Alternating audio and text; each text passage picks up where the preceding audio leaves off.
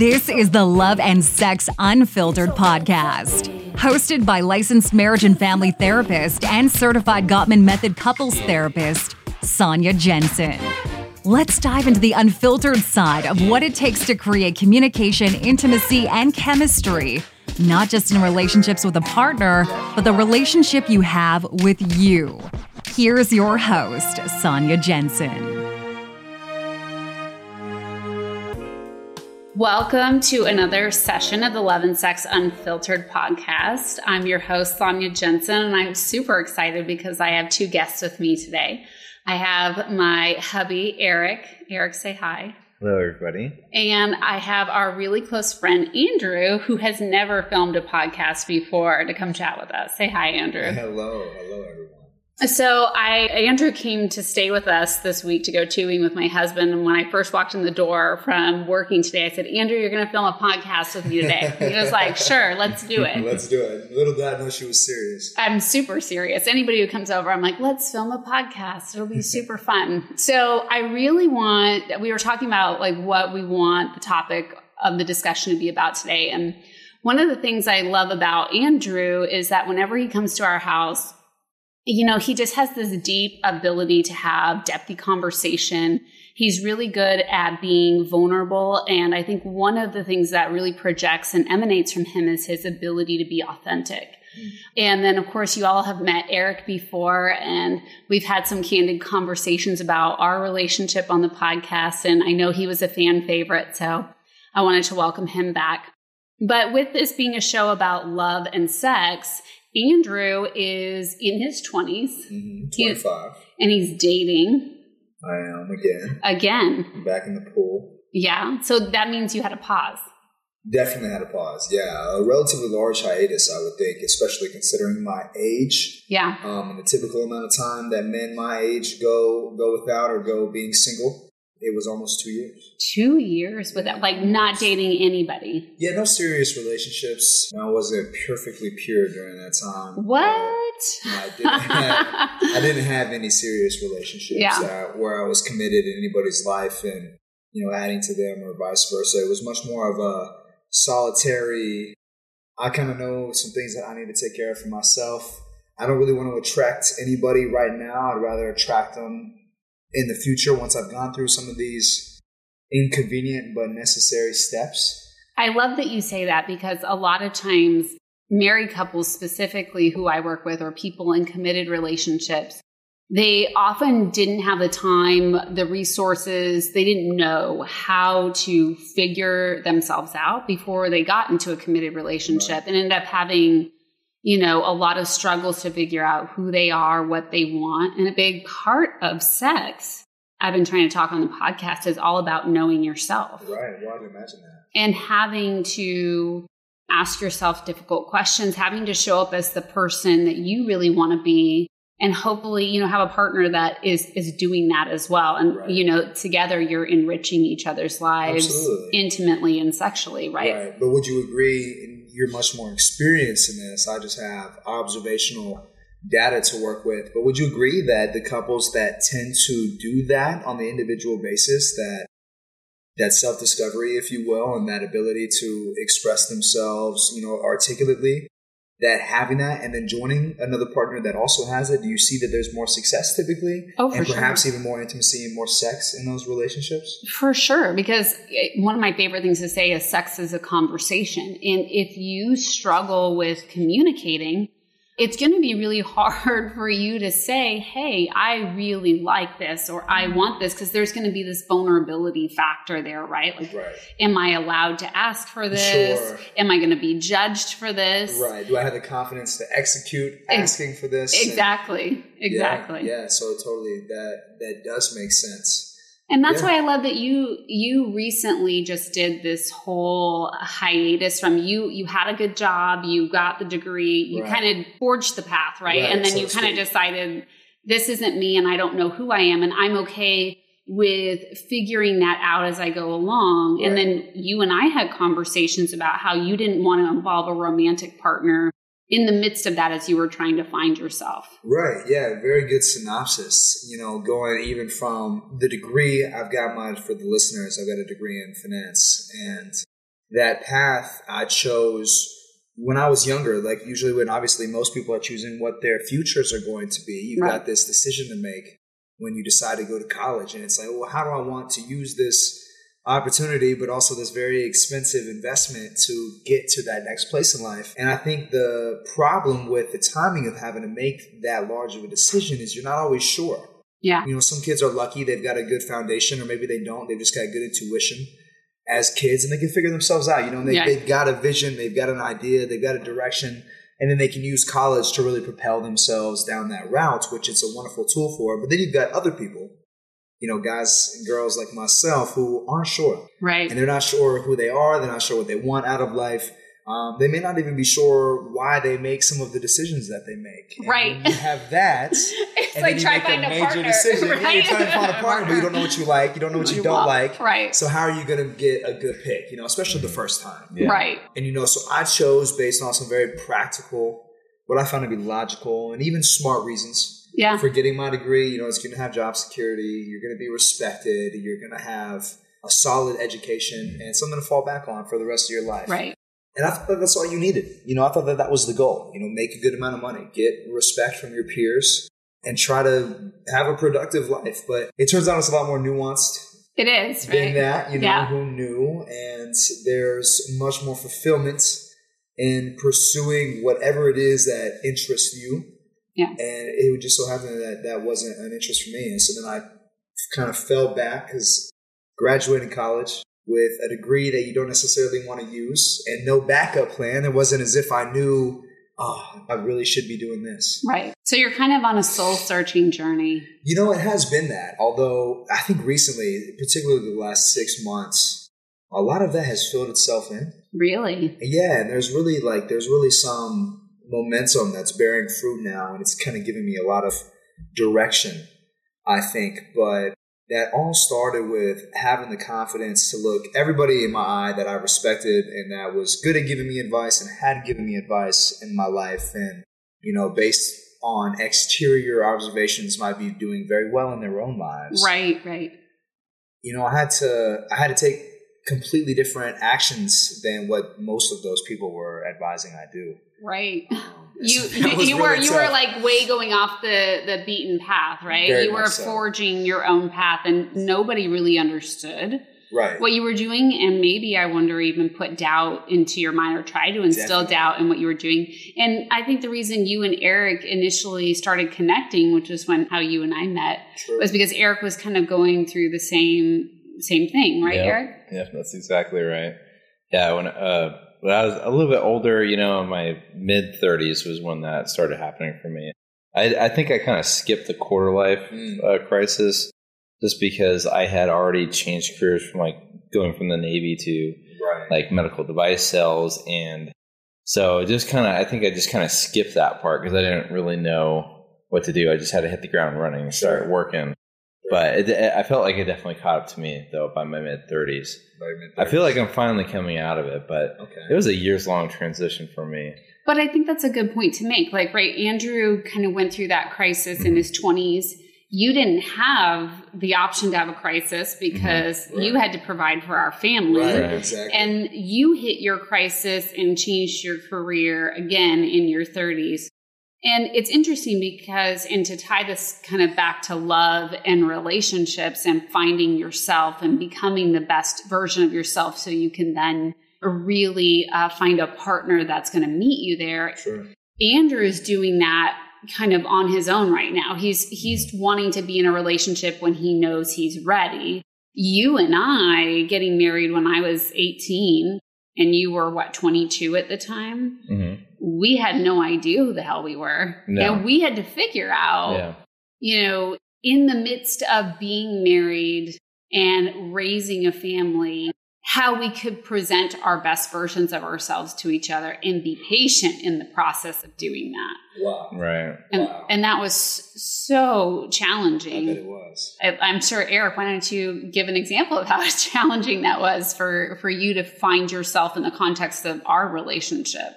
Oh well, I uh, I felt like I was pretty emotionally, with my emotional intelligence, underdeveloped as a child, just because of how my parents sheltered me. From being raised in a cult. So a lot of people want to know what cult you were raised in, by the way. oh, I was raised in the Jehovah's Witness, the Watchtower and Awake uh, Society. Yeah, so I really just kind of learned like as a survival mechanism to just kind of wait things out like and and just kind of see how things develop and then when something when an obvious plan arises then i would take that choice. So i kind of use that technique with almost everything and even in my relationship with sonia i i found myself just letting her lead a lot in the mm-hmm. relationship and me mostly being reactive. And it worked for me at that time but it wasn't sustainable though. So once i started when sonia did a really good job of like educating me when she was in school for psychology and I had a lot of questions for her as she was going through that. And it's just fascinating to hear what she's learning. And so over the years that she's been a psychologist, I've learned a lot mm-hmm. and kind of pointed that inwards, try to figure out myself along that process. But we had some interesting relationship dynamics that were completely unhealthy, but right. we made it work and we eventually got out of it and, and corrected it. But yeah. Well, I think we didn't give ourselves the opportunity to say, hey, I can't have you in my life while I figure this out, right? Like mm-hmm. we had made this commitment that we were going to figure it out because, well, we had one child at the time. And, and technically, it took us until recent years, like the last three to five years, to really hone in on who we are. And I think we, I'll, I'll speak for myself and not for you. I didn't know who I was, what I was capable of, what I was going to be good at, and what my career in life was going to look like until I just started saying yes to things. Mm. And so, all, like, what led to building this practice and eventually building this podcast and the books that I'm writing and all that stuff, it was just opportunity that presented itself. And, and I said yes. And one of the things that really helped was that you gave me the ability to be messy. Like mm. we had no ability to know if the risk that I was taking was going to pay off, if the risk that you were taking was going to pay off. And like you, Andrew, you had no idea that the risk that you were going to be taking to kind of leave behind the safety and security of your job to figure out yourself was going to pay off. True. And we're all still figuring it out. Yeah, no, we are. And I think we get everybody's decisions, I think, are different for the most part, but we can all relate to that pivotal moment where you get to that crossroads and you have to make a decision and you don't really know, but you got to listen to that feeling in your guts or that voice in your head, whatever it is for you.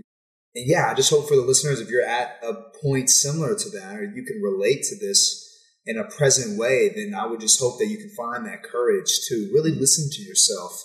Try to practice showing up for yourself in that moment um, and in future moments by making the decision that feels right for you or seems like it's in your best interest, even if it is contrary to seemingly good advice from other people that don't have to live with the consequences, right? Oh my God, for sure. And then that, yeah, I think, like you said, be showing up for yourself in an individual way inherently helps you show up whenever you're in a relationship for another person. Mm-hmm. So building that exercise and building that muscle mm-hmm. of showing up for yourself in difficult and unsure moments, I can only imagine translates really well to when you're in a similar situation with another partner.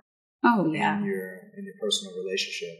I think we have this idea of this vision of of what life is supposed to be like, and and this is why you know we call it quarter life crises or midlife crises. I like to call these existential crises. Sure. It's and you can be at any age when you go through this, where like an existential crisis is I'm questioning all the decisions that I've made. I'm questioning what culture and society has told me right. I have to do and I have to be. Right. And I'm still fighting that. Like, even though I can say wholeheartedly, like, I know who I am in the context of my environment now and, right. and who I want to be until new information presents itself.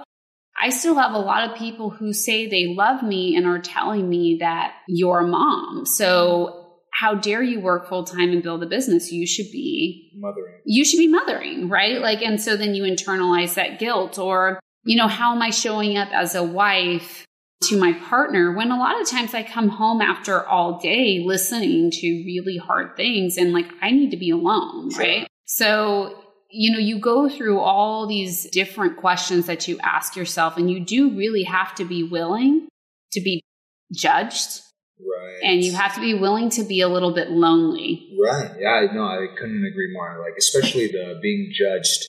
I think that's something, you know, I'm a younger guy, 25. I talk to y'all. You're a little bit older than me, so you are a little bit wiser than I am. You've seen some things play out more than me. But I think for young young people especially should be able to relate to that feeling of being judged. Just because we're at that point that I've been referring to where you've got to make so many decisions that are going to impact the rest of your life and you're not sure how to do that. So you seek you go for try to find accomplished people if you can, or maybe just anybody that you have a decent relationship with and respect and ask for advice. And you know, you might decide to do something that they didn't say, which inherently might make them a little bit upset, or might judge you, um, or they might think you made a poor decision and you have to be able to live with that. I think that that's so important. I love that you say that because every choice you make has both benefits and consequences. And I think we look at life and decisions and we're like, it's there's a right way and there's a wrong way. Sure. And I think that there's just a way. Right.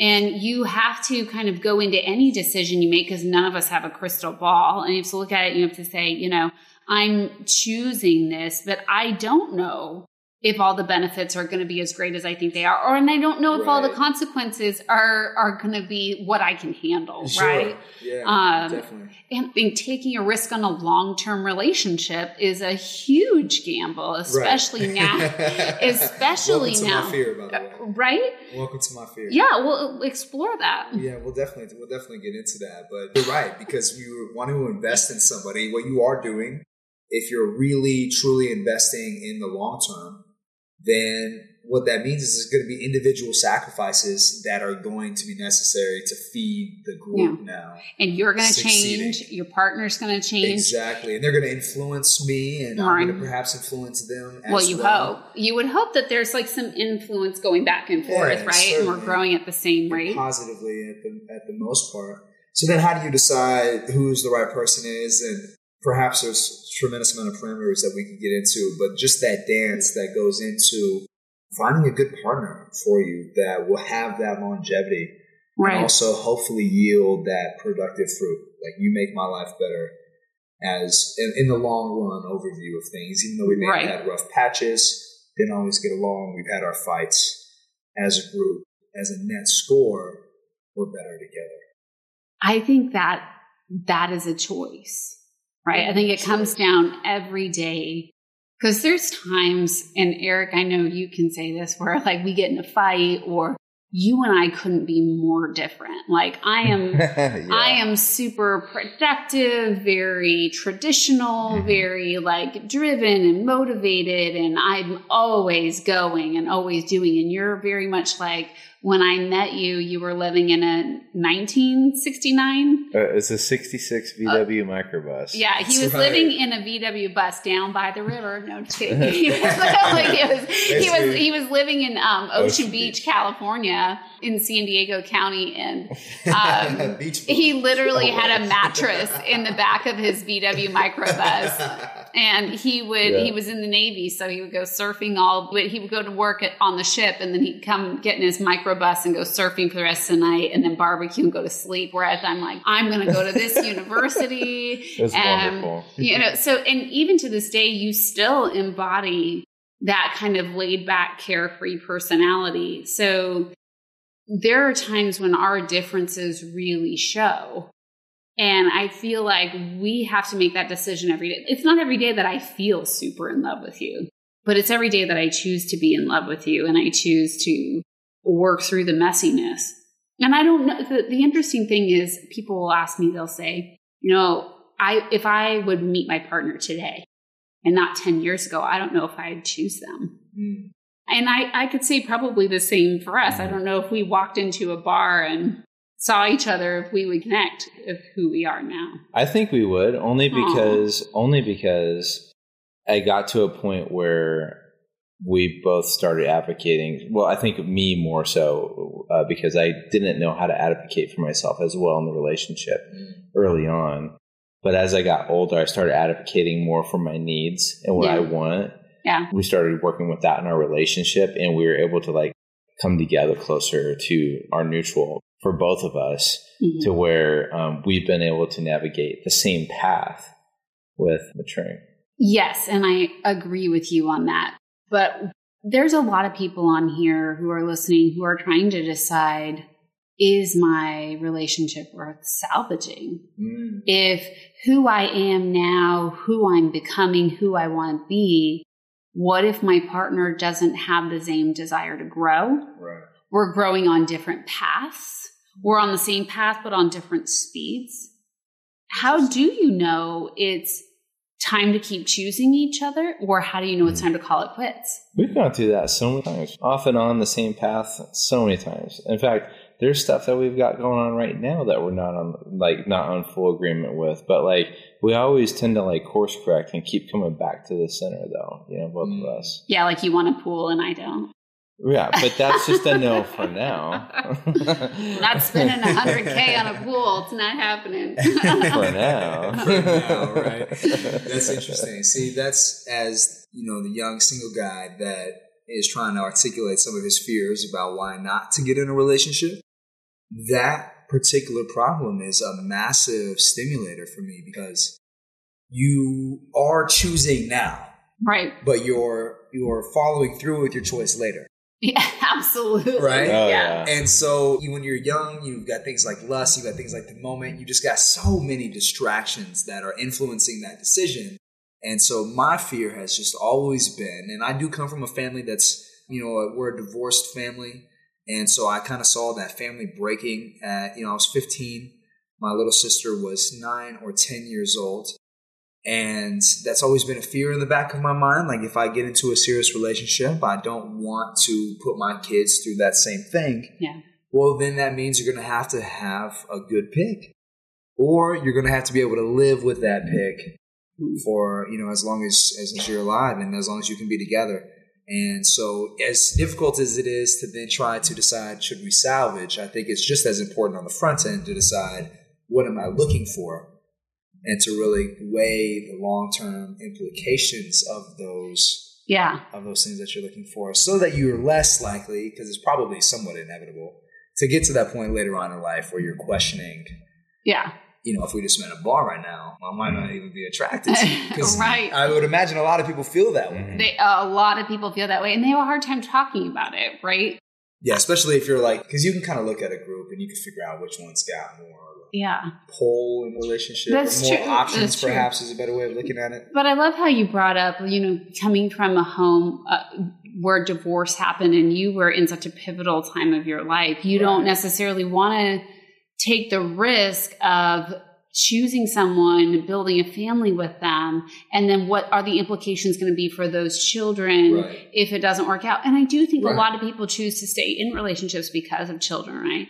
perhaps and that's maybe that's a good thing you know even if it stinks Yeah. for the people that are in the relationship i think what's unfortunate to a degree about having kids is they trump just about everything else going on in your life yes, they do. Some, And- even your sexual and personal life. i bet especially Our little those cock things blockers. yeah, I bet they are. I bet they're A1 cock bloggers for sure. They are.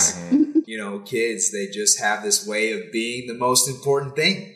And if they're not treated that way, then there's really, really long term implications. And I feel like when you have a child, your responsibility to the best of your ability is to set them up for life.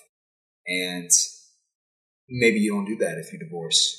You know, and then sometimes you could argue that getting out of that sort of dynamic and having two healthy individuals that are separate, Mhm. you could make an argument that that's probably maybe better for the kids. But I think a lot of times you get parents who stay together for the sake of the kids, quote unquote. But very often that ends up building some resentment towards the kids, Right, which then creates more problems for the kids Right. that wasn't their fault in the first place right, exactly. right? So it's it's not always so obvious and clear cut what to do, stay together or to get divorced, which is even more reason to be very what would you call it? Careful, Cautious, cautious. That's a good word at Yeah. the beginning when you're making these decisions. but not always. Like, does somebody know, like, what is motherhood going to present and how's it going to change me, right? Right. Like, How who I you- am now, I have no idea of knowing how I'm going to change or how my partner's going to change. But I think That's to true. I think to your point, this is a gray, messy area. And when somebody's going through a really hard time, they want these very clear black and white answers of what to do. And Sure. There is so much nuance to making a, a long term decision and sticking with the long term decision. Right. But as a marriage counselor, my biggest thing is is that people spend more money and time planning the wedding than they do evaluating who each of them is. Right. What their families taught them about love, what their families taught them about sex, their ingrained values. They don't spend enough time talking about that. And I think we're seeing a change in in you know the millennial generation and like you know Gen Z. I think there's Gen X in there. I don't know. No, Gen Whatever. X is older than oh. millennial and then Gen Z. Right. Oh, I'm glad you know.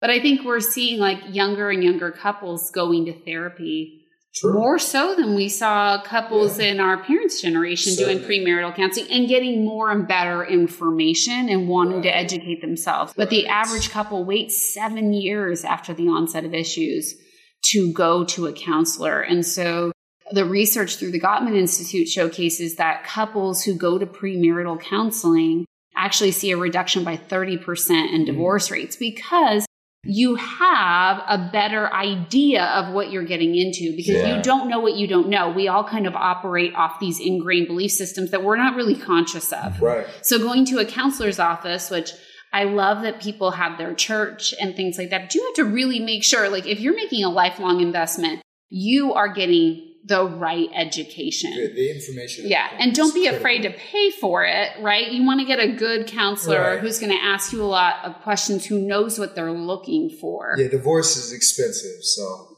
front load that investment. I I had I I know a lot of people that the average divorce is a hundred thousand dollars. That's amazing. It's incredible when you think about like choosing a counselor that with some intensive work is going to cost you between seven and ten thousand, right? Right. Which is a lot of money, to be fair. But, you know, to your point, again, it's like there are some things in your life that really dictate the quality of your life. And a long term relationship is one of those things. One hundred percent. Like you would never buy a car because it was super cheap and hope that it like ran well Right. and you weren't going to get an accident and, Right. and it has no airbags Because all the and stuff. stress about what's going to happen if I get in the car today, is it going to break down on me? Every Right. sound you hear is going to drive you crazy. Right, right. It's Living the same with that thing. type of anxiety. Yeah, it's like a oh, she's just playing the music too loud, or there's the darn hair blower again. the hair, oh the hair blower. stand the sound of the hair blower. Mhm. and then you start getting all those little things that make you irritate. Your quality of life just goes to crap. So it makes sense that investing on the front end, like you said, the Gottman Institute's research found Yeah. a thirty percent reduction yeah, in divorce. I mean, that's three out of ten. That Yeah. seems as if it's especially when guaranteed to be divorce is five out of ten right now, right? right. Yeah, the odds are against you, unfortunately, from the jump. So it sounds like a smart investment. Um, and you know, to people my age, it's relatively lonely going about it the way that I have. I, I wouldn't necessarily recommend this route to everybody because I think that there were certain factors in my life that made me prone to being able to survive this sort of Dry know, spell. rela- yeah, exactly. Dry spell, like relational dynamic with the world. But it has helped that I've really improved my other relationships. Yeah, So it's not as if I'm devoid of them. I've still been trying to improve them with my sisters, for example. Um, I've got three little sisters that I've been trying really hard over the last six months to have consistent relationship, yeah, right? Where they right. can trust me, even something as simple as like texting me that I'm going to text them back. Because I wasn't always a very good brother, if you will, or a good partner in my relationships. And there was sometimes doubt about those things. Like, if I call him, is he going to pick up? You know, if I need something, would he come help? And I decided I don't want those things to be the case anymore. So I've still been building relationships yeah, and investing in them and trying to improve them. It just hasn't been with yeah. a romantic partner. Do you remember when you were in my kitchen and I made you take the attachment quiz Yes. from my book sure that I'm anxious. What did, what did you say? I think you were I anxious avoidant. Anxious avoidant. That's exactly right. Yeah, like you wanted love and you wanted connection, but at the same But time I'm it was scary. of it. Yeah, terrified exactly. of it. That's right. That's me. That's me. I'm I'm the lover that is afraid of love. yeah, That's right. That's right. I mean, that's a good that's a good synopsis of it. yeah, And so that fear just again I think does tie back to seeing my family get divorced. It, it goes mostly to never having a what I would call a good model yeah. for a healthy relationship. Mhm. Um, one thing I always try to praise you guys for is giving me that. Eric's very much like my big bro, Aw. and it really has taught me so so many things. And a lot of that is just me getting to watch you guys just from being around you. We made pizza tonight, for example, but I got to see y'all's family dynamic because you know the kids were down. We were all eating, and I got to tell you, it's very interesting. This group of people will definitely be entertaining. If you ever get to come hang out and spend a night with them At the Jensen house. at the Jensen household, yeah, and this beautifully new constructed home you guys have. Oh, thanks, Thank you. Yeah, no, it's awesome to be here. But even those little things, like just being at dinner with you guys, lots of stuff like that I didn't really have growing up. And it's not necessarily a knock at my parents because I recognize there's many things they didn't have growing up either. So going back to what you were talking about with good information, sometimes it's important to remember not everybody has that. They don't. Right. Like- In fact, most of them don't. I mean, I came from a household where my parents are still married, right? Sure. And I can't say that like as soon as Eric and I got married, I had I had the best picture of Mm. what a healthy relationship was. I think I just did what I always saw. Right. And who doesn't? Right? And who doesn't? But I had no idea that that could be somewhat harmful to him because his needs were different and our dynamic was different. Yeah, you're not your parents. You're not you're not your parents at the end of the day. Yeah. So I mean, I hope that this conversation helps you understand that like life is meant to be lived every day and it's meant to be lived in a way that's authentic to you. And to figure that out, you have to be really comfortable with messiness, Sure. not knowing, Mhm. learning, and then do and making choices every day that's getting you to the place that you want to be, like aligned with your values, right? Sure. Constant course corrections. constant Course constant corrections. course corrections and knowing that nobody can tell you exactly what to do with your life and you Mm-hmm. have to take a leap of faith to figure those things out for yourself Right. and eric and i have had to eat eat it so oh, many gosh, times to get here people look at where he So and- much failure. yeah, people look at where Eric and I are at now and they're like, wow. And then we make it look easy, but it's like we had to we had to work so hard for so the last suffering. 18 years to yeah, get here. Tell your laugh, there's a lot of suffering. There's a lot of suffering there's a lot for of it. experience behind that. For, for Oh, yeah. Eric and I met each other 18 years ago, October Wow. 11th. Wow. So, I mean, that's, I was 16 when Eric met me. That's Don't do the math. yeah, I don't am do young. math. Don't do the math. Very young, very lively individuals. Well, thank you. Uh, Andrew, thank you for joining us on the podcast. Yeah, it's it's always so fun to, to listen to your insight, and you're always so fantastic with your authenticity. So thanks for bringing that. And of course, babe, thanks for being on here too and just staring at Andrew and I while we talk. we'll get a selfie and put it on Instagram. I actually like to listen more than I like to talk. So um, That's why I need him in my life because I listen. I, I listen for a living, and then I come home and I just like throw it up at him, and he's like, "Okay." It's like I never stop talking. All right, everybody, thanks for joining us. If this was impactful for you, follow us um, on Instagram at the Sonia Jensen. Follow the podcast, uh, like it, share it with your friends. Love and Sex Unfiltered, and we can't wait till we see you next Monday.